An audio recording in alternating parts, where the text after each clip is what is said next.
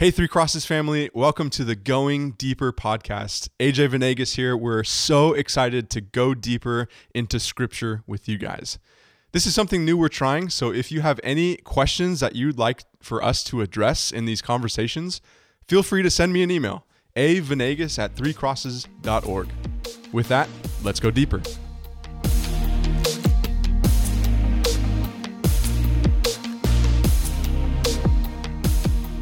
Here with Pastor Danny. Pastor Danny, thanks for stopping in, and uh, we're going to be going over First Peter one verses three to twelve today. I can't wait. It's going to yeah, be great because we're we're hitting that gas pedal. Uh, the first episode we went through only two verses, and now we're deciding to go through nine different verses, which is um, a big leap. But there's going to be a lot of fun things that we're going to get into. Uh, the first question is just a basic question: Why did you decide on three through twelve? Why did you decide that specific breakdown? I started when I'm putting a series together like this. I started probably back last November, so you know, six seven months ago, just studying this on my own, breaking it up into sections. And I originally had these verses as several different sermons because there's so many great themes here that get fleshed out throughout the book. And then as we got closer and I started pull, pulling the commentaries, looking at the Greek language, the biggest reason this became one verse is, or one sermon is because verses 3 through 12 are one gigantic sentence in the Greek language. And so I live a little bit of that tension where, even at a whole book study level, I always feel like the epistles are designed to be read by a church in one sitting, and yet we break them up into 20 week series. and so the same thing, even here, it's like, okay, this is one sentence. Am I doing injustice to the text by breaking up into several sermons? And so I said, you know what, let's just, this, the function of this is to be one unit, so let's preach it as one unit. And I'm glad we get to do this and go a little deeper into it because there's a lot of stuff that we're not going to be able to hit just in the sermon time on a Sunday morning. Right. And I know we were talking about what's on the cutting room floor in this episode. And you said one of the things is on the cutting room floor is something that encapsulates the entire passage. So, can you explain to us what makes this passage unique? We talked a little bit last week about the structure of Greek letters, like epistolary literature in the Greek language, and kind of how they start out with who it's from, the audience.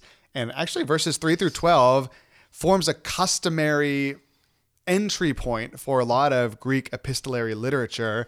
It's a, a section that in Greek letter writing is called the exordium, or I think the Latin is exhortio, which is where the author of the letter either sets the tone for the letter by praising or condemning the mm. audience right? So if you read Galatians, it starts with Paul just coming out guns blazing, you foolish Galatians, who have bewit- who has bewitched you, right? Why are you forsaking the gospel? And in First Peter, it's the opposite. This exhortio is where Peter takes the moment to praise usually the audience, but in this exordio, uh, Peter's actually praising more than anyone else God Himself, right? So verse three starts with "Praise be to the God and Father of our Lord Jesus Christ. He has dot dot dot."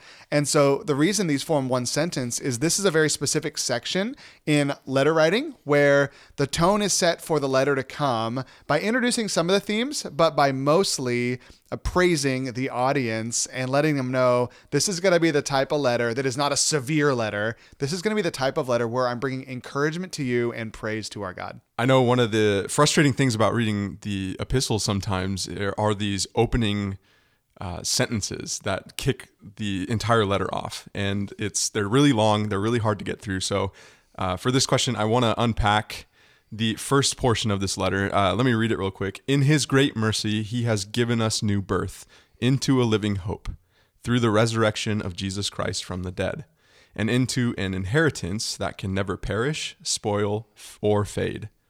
This inheritance is kept in heaven for you, who through faith are shielded by God's power until the coming of the salvation that is ready to be revealed in the last time again, feels like a run on sentence, but I want to break down each word because there's something unique going on uh, culturally in the first century church uh, in each of these words. So I want to start out with that first line in his great mercy. Uh, the Greek word there is eleos, and it's connected to a very strong Hebrew word, actually. So, can you explain a little bit more about that? Yeah. So in the in the Hebrew Bible, the the word that kind of pops out at us, kind of like a lot of times for us, you know, here we have the mercy word. We also think of agape as this word in the New Testament that's like the quintessential Christian love word. Old Testament, First Testament, Hebrew Bible, the the Hebrew word that pops out all over the time is is chesed, this idea of God's covenant love. God has this great mercy for his people. He cares for them deeply. He has an everlasting relationship with them. We think of Genesis 12 and Abraham and God promising him forever and ever and ever land and blessing and offspring. And all of this is part of this category that's referred to the covenant love of God, the chesed of God. And so in the Septuagint, which is the Greek translation of the Hebrew Bible, uh, this this word for mercy, uh, what did you say it was eleos? Elias, yeah. Eleos is the word that uh, how the the Greek authors translate chesed into Greek. And so really we're, we're catching a glimpse that one of the things that Peter's going to talk about a lot is the the covenant that God's people have with their God, um, which is going to come up a lot over the next few weeks um, in the text and maybe in this podcast as well. Absolutely. In his great covenant love, he has given us new birth. So you mentioned that there's something unique with Peter's language here going on in terms of giving us new birth. Um, could you explain a little bit uh, deeper on that? Yeah, so this is one of those words. Here's a really fun word that you guys can use uh, to make yourself sound smart. Hapax legomenon, um, which hapax is uh, is a word connected to the Greek word for one, legomenon, uh, like legomai or lego means uh, to speak or word or whatever. Uh, and so a hapax legomenon is a word that's only used once in the Greek New Testament. And so this is a, a, a hapax that Peter uses that he kind of creates this word out of two other words, right? The word for birth, uh, is one of that. Ganao is the word for birth. Do you know the other one? I think you know all yeah, these Greek so words. anothen, uh, which is ana ganeo, is from above. So, New birth from above. Uh, and so this is a concept that Peter chooses to use this new word, um, which is fascinating because uh, two reasons. One, Peter is famous for using concepts from the life of Jesus, especially moments he was there for. Right. And so we don't know if he was there when Jesus spoke to Nicodemus in John chapter 3, but we do know that Peter's familiar with the life of Jesus. He lived this life with him. And so this is one of those times that this concept of birth from above is a concept that we see introduced to us as believers in John 3 when Jesus starts telling Nicodemus about being born again, born of water and the Spirit, being born um, from above. And so that's a fascinating uh, kind of creation of a word from a concept of Jesus, where Jesus says there's this spiritual birth coming that Peter's borrowing from. And the other thing that's awesome is this answers the question of how do believers get their inheritance? Because really, you know, when you read Paul's literature, uh, they get their inheritance because they're adopted as sons from God. And so they have a legitimate inheritance as adopted heirs, sons of God. In Peter's language, we're we get this inheritance because we're born of God. We're born from above, and so we have the rights of heirs and sons uh, to the inheritance. And I say sons, not sons and daughters, because of the uh, intentionality that New Testament writers use to say uh, we get, whether we're men or women, brothers or sisters in Christ, we get all the rights and privileges as the firstborn son, the heir of the promises. And so this birth from above legitimizes our inheritance that he talks about, and it also borrows from Jesus' own language of how spiritual birth happens. which is exactly where Peter goes with his next statements. So, in his great Hesed, covenant love, he has given us new birth from above into two things a living hope and what you said, an inheritance.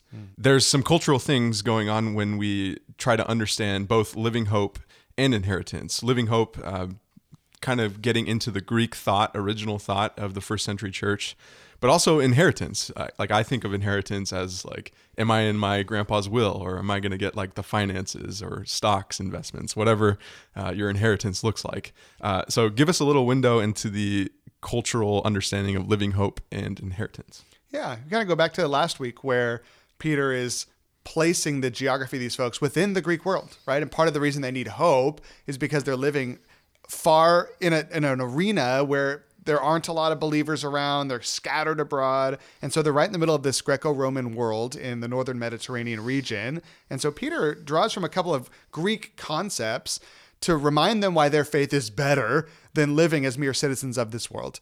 And so Part of it is the fact that they have a living hope. So they have a hope not merely in the afterlife, but a hope today. But they do have a hope that's different than folks who live in their world, where what's the point of life? What's the point of existence? Life is meaningless, right? In this uh, Greek uh, philosophical construct.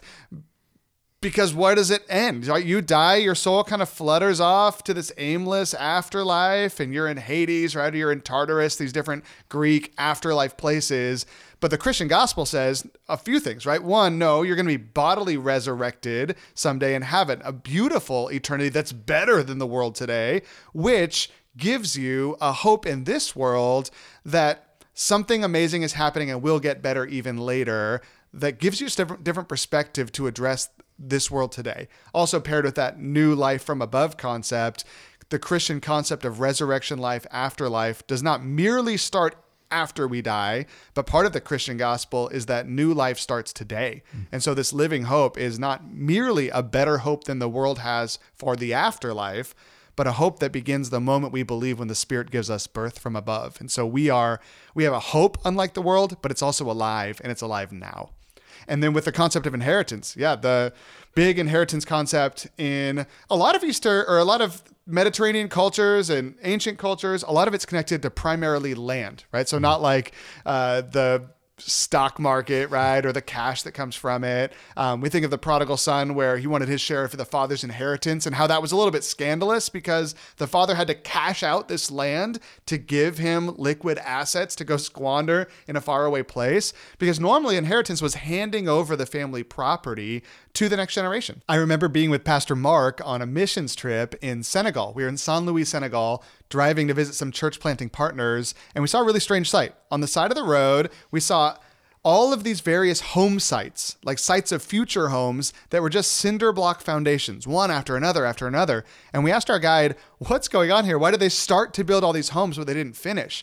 And he said, Oh, actually, it's kind of sad. In our culture, if you have additional liquid assets, you are obliged to share them with folks who are in need in the community. And so people in our community who don't want to hand over cash to the needy buy property and begin to build homes on them because if you own a home, your cash is not liquid, it's tied up in the property and you don't need to share it right? And so this is kind of this concept of land is something that is tangible and passed down and held, uh, and cash is something that you just have to spend on your day to day expenses and then you give the rest away. And so when you think of an inheritance concept in the biblical literature, it's almost always talking about the land, the property, because people didn't have a lot of liquid assets that gets handed down to the next generation. So same thing, read, go to Genesis 12, you'll see that there's a huge land promise tied up with the inheritance of the covenant people, that this is the whole idea of the nation of Israel the idea of uh, just this vast place that God has given his people. And so for us, part of what, what Peter is reminding and encouraging his audience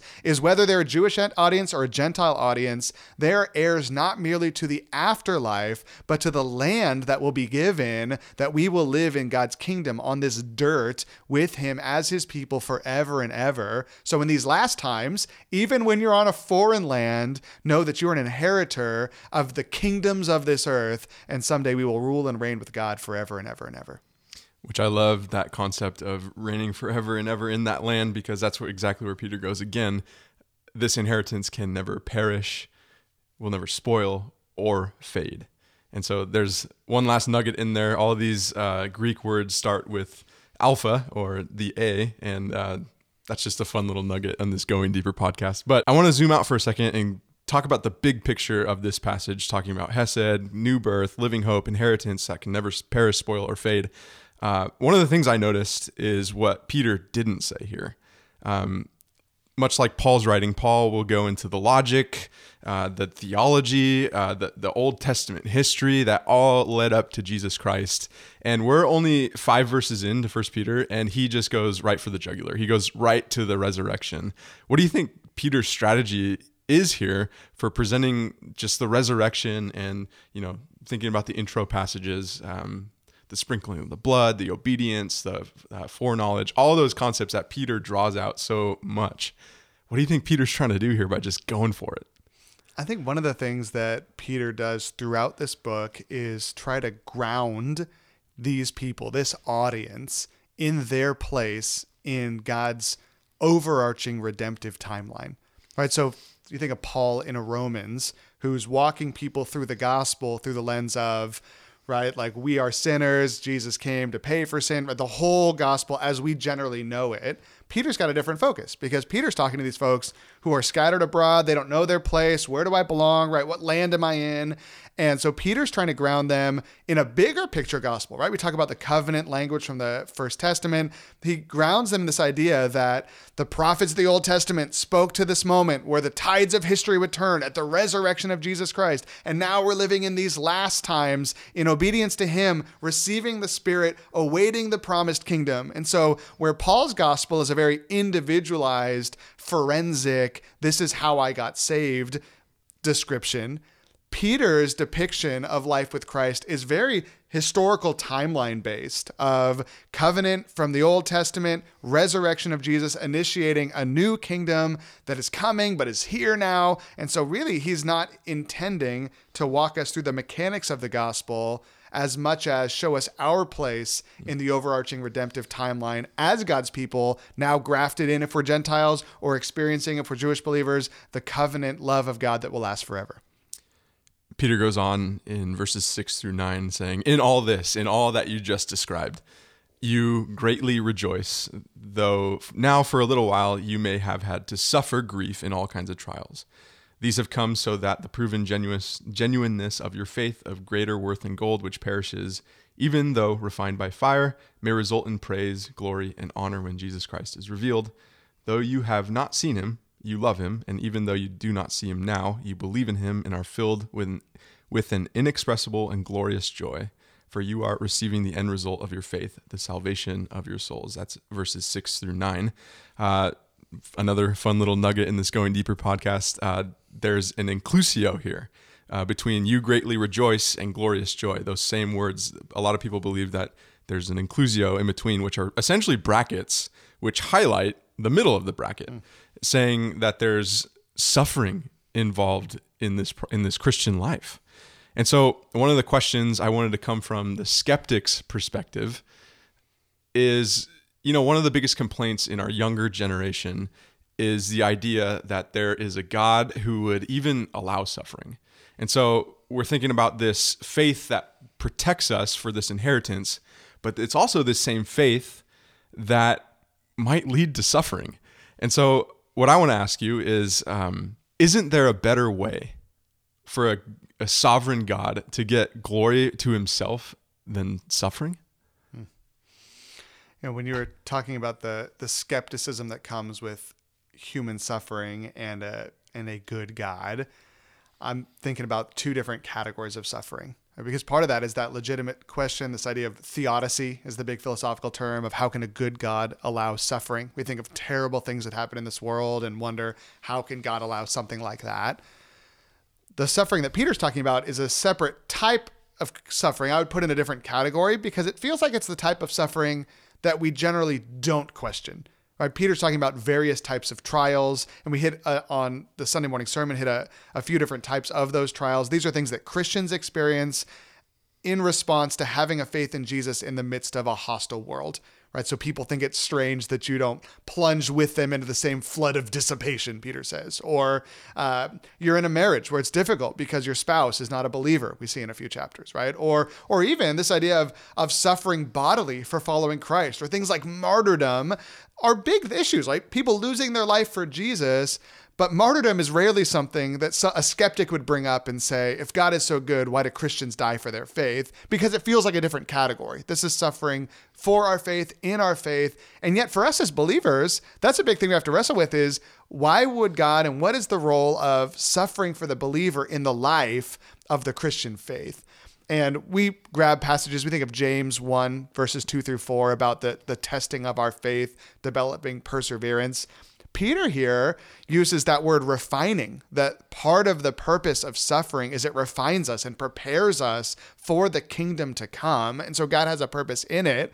And the big why question in the midst of Christian suffering can be paired with the concept of this is how God chose to initiate the gospel itself, right? So we believe that the reason we have redemption is because God Himself saw fit to leave his throne, step onto earth, suffer as a human, and suffer death on a cross for the sins of humanity, then rise again in power. And so, really, Peter and Paul both talk about in their epistles the fact that much of Christian life is modeling Christ in the suffering we experience here, that as he suffered on the cross, we will suffer in this world. Some of us, even unto death, like Peter would in his life. Um, some of us, um, but all of us, experience suffering at some level. And so this is part and parcel of the Christian life because if we follow Jesus, we, we don't merely follow him into good times, we follow him into the life of Jesus, which included suffering for his faith, for his righteousness. I love how Peter says later, not you know, don't suffer as a thief or a meddler, right? But suffer as a Christian. Praise God that you bear that name because suffering needs to begin with us as the household of God because there's a refining power in experiencing suffering, whether it changes us in this life or in some way, like Peter alludes to as well, prepares us for the life to come. The fact that those are connected by the inclusio brackets of rejoicing again i think goes back to your exordium point of like hey this is why we rejoice and that's so unique in this world that we can rejoice because suffering produces endurance, endurance produces character, and character hope, which I think is a fascinating aspect of the Christian faith. Um, let's move on really quickly to 10 through 12. I'm not going to read it, but there are two key characters uh, at play here. First are the prophets that are telling us about this salvation uh, without maybe even knowing it. And then, second, are the angels and so this is more just of a clarification question. Um, what exactly is going on here? And how does it affect the way we read the scriptures, especially the prophets? Do we read dual meaning into those prophets? Do we read Jesus into everything that they're saying? Uh, and then the angels. I know there's a lot of question that happened on Sunday about this particular aspect. What is what is Peter talking about here? Yeah, this is again Peter connecting us into why it's great that we are where we are today, not in Pontus, Galatia, Cappadocia, Asia, Bithynia, but why it's great that we are at this point within the salvation timeline of God's people. Uh, because, and he uses these two different characters, these prophets, these angels, to point at why you're in a great place right now. And so, you know, there's two schools of thought on who these prophets are. A lot of folks say, oh, these are the Old Testament prophets. These are the Hebrew Bible prophets who are pointing to the sufferings of Christ, the glories that would follow. And those folks, even though they didn't know what they were doing in the world, they had a point in God's redemptive timeline, and so do you, right? And that's a, that's a cool encouragement. Uh, the more I've studied it, the more that I, I'm starting to align more with folks who say, no, actually, what he's talking about is the prophets who've existed here in the early church. You read in the book of Acts a couple glimpses of prophets. First Corinthians, Paul talks about prophecy and the role of prophecy within the worship service of the early church. And Peter's saying, hey, when the Holy Spirit is seeing fit to speak into this generation through humans, he is talking an encouraging word to you about where you are right now, right? So, either way, however we dice it in terms of who these prophets are, what he's saying is when the Spirit is seeing fit to speak into the world through human megaphones, he is bringing a word of encouragement about where you are right now. This is amazing. They're serving you. You heard about this grace. You're in it, right? In this exordium context. Keep on keeping on. You're doing great. God is great. And when he gives us glimpses, it's a great glimpse. And the angels are folks that he brings in too to say, you know what? When the angels look at you in the church and the salvation history timeline of God's people, they are blown away at what's happening. Right, one thing that's drastically different between the angelic beings as God's creation and the human beings as God's creation that we see throughout the New Testament and throughout all of the scriptures is that for angels who have fallen from grace, there is no hope of redemption. There's this concept that the angels who rebelled are bound and cast in a lake of fire for all eternity, right? Satan and his angels, that kind of thing. There's no story in the Bible about angels asking for forgiveness and receiving it. It's like their sin cast them into eternal torment. And yet, for humans, angels who have experienced this separation from God, and you know, also angels who are worshiping God, they see that what God does for the human race is he comes down and the gospel emerges. He suffers for them, he raises for them, he ascends back into heaven, and he provides a pathway for redemption and salvation for humans who've all gone astray and rebelled. And so I think Peter's grounding us to say, you know what, the place you're in is amazing. It's like the author of Hebrews says, it's better than the angels, right? Uh, the angels long to look into these things. The image there is that I get from the Greek language of long to look is I always get the picture of like a little kid at a ballpark standing like outside the outfield fence, like looking over and longing to look into what's happening on the inside. So this is what's happening with angels. They're looking into what's happening between God and humans and they're thinking, this is magnificent. The prophets have said, this is magnificent. Salvation has come. And so you in this moment, on the other side of the resurrection of Jesus Christ, in these last days, with his spirit, awaiting the kingdom, starting to walk into newness of life, are in a brilliant and beautiful place even though now, in the midst of that inclusio, you had to suffer grief in all kinds of trials for a little while. You are in a good place. Keep on keeping on.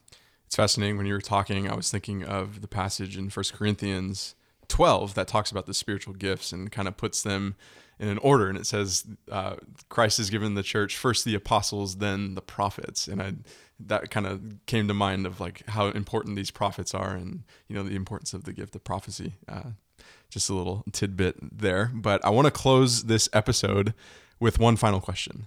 Um, if you've been paying attention in your study at home, um, you might have noticed that three times this word salvation has appeared. So, salvation that is ready to be revealed in the last time, the end result of your faith, which is the salvation of your souls, and now the salvation that was predicted uh, by the prophets, or that is being predicted by the prophets and peered into by the angels.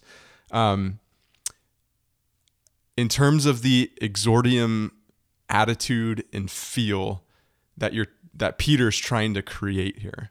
I want to spin that to you as a pastor, the senior pastor of Three Crosses Church.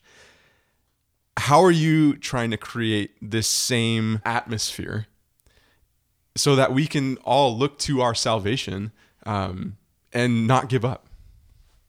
I love that question because that's a you know, this is why it's so beautiful to be able to do this level of study into a text of scripture because we get to see not just what's being said in the text, but even what the heart of Peter is for his audience. And Peter's heart for his people are the same heart that we have at our church for the people here of the East Bay, which is uh, similar to Peter's time, a, a environment that's not a Christian environment by and large, right? And and in this exordium section of the text, the exordium says, you know, you guys, you're doing great. I have no I have no condemnation for you. God is great. God is at work. You're in a good place. You're doing great. This is according to his plan. Keep on keeping on. And I love that because it's Peter is encouraging them to keep on keeping on in the world in which they live, but saying that God has an amazing plan for them in that world, even when it's hard. And I love that tension of Peter's not saying, hey, huddle together as the church. The world is scary. Come on in here and find safety. He's not saying, yeah, we're in this God-forsaken place. What's happening to our culture? He's saying, no, no, no. God is at work in your life. God is at work even in the midst of this hostile culture in which you live. There's a function in that for you. And even, I love one of my favorite sections in Peter is when he says uh, that when folks are coming after you for your faith, they think you weird, you're weird, they think you're strange, uh, that somehow they're going to see who God is through the midst of their heckling and your response, right? Um, and so there's a, a beauty that Peter brings to these people, even in the opening verses, where he says, you know what, you guys are doing great, you're in a good spot yeah, you might stumble and fall, but Christ will forgive you, right? We talked about that last week. But He is working even in the midst of the hardship of this world. He is working to refine you into your His image, prepare you for His eternity, and use you amongst these pagan folks in this world to come. And so, my message for our church would be Peter's message for his churches he's writing to. You're doing great. You're on the right track. Keep on keeping on. Keep doing what you're doing because God is on his throne. He is good. And you are in a fantastic moment in the history of the world and in the redemptive timeline of our God. And there is a covenant that you are in and a kingdom waiting for you on the other side of this. And it's all part of his sovereign plan since from be- the beginning of the world.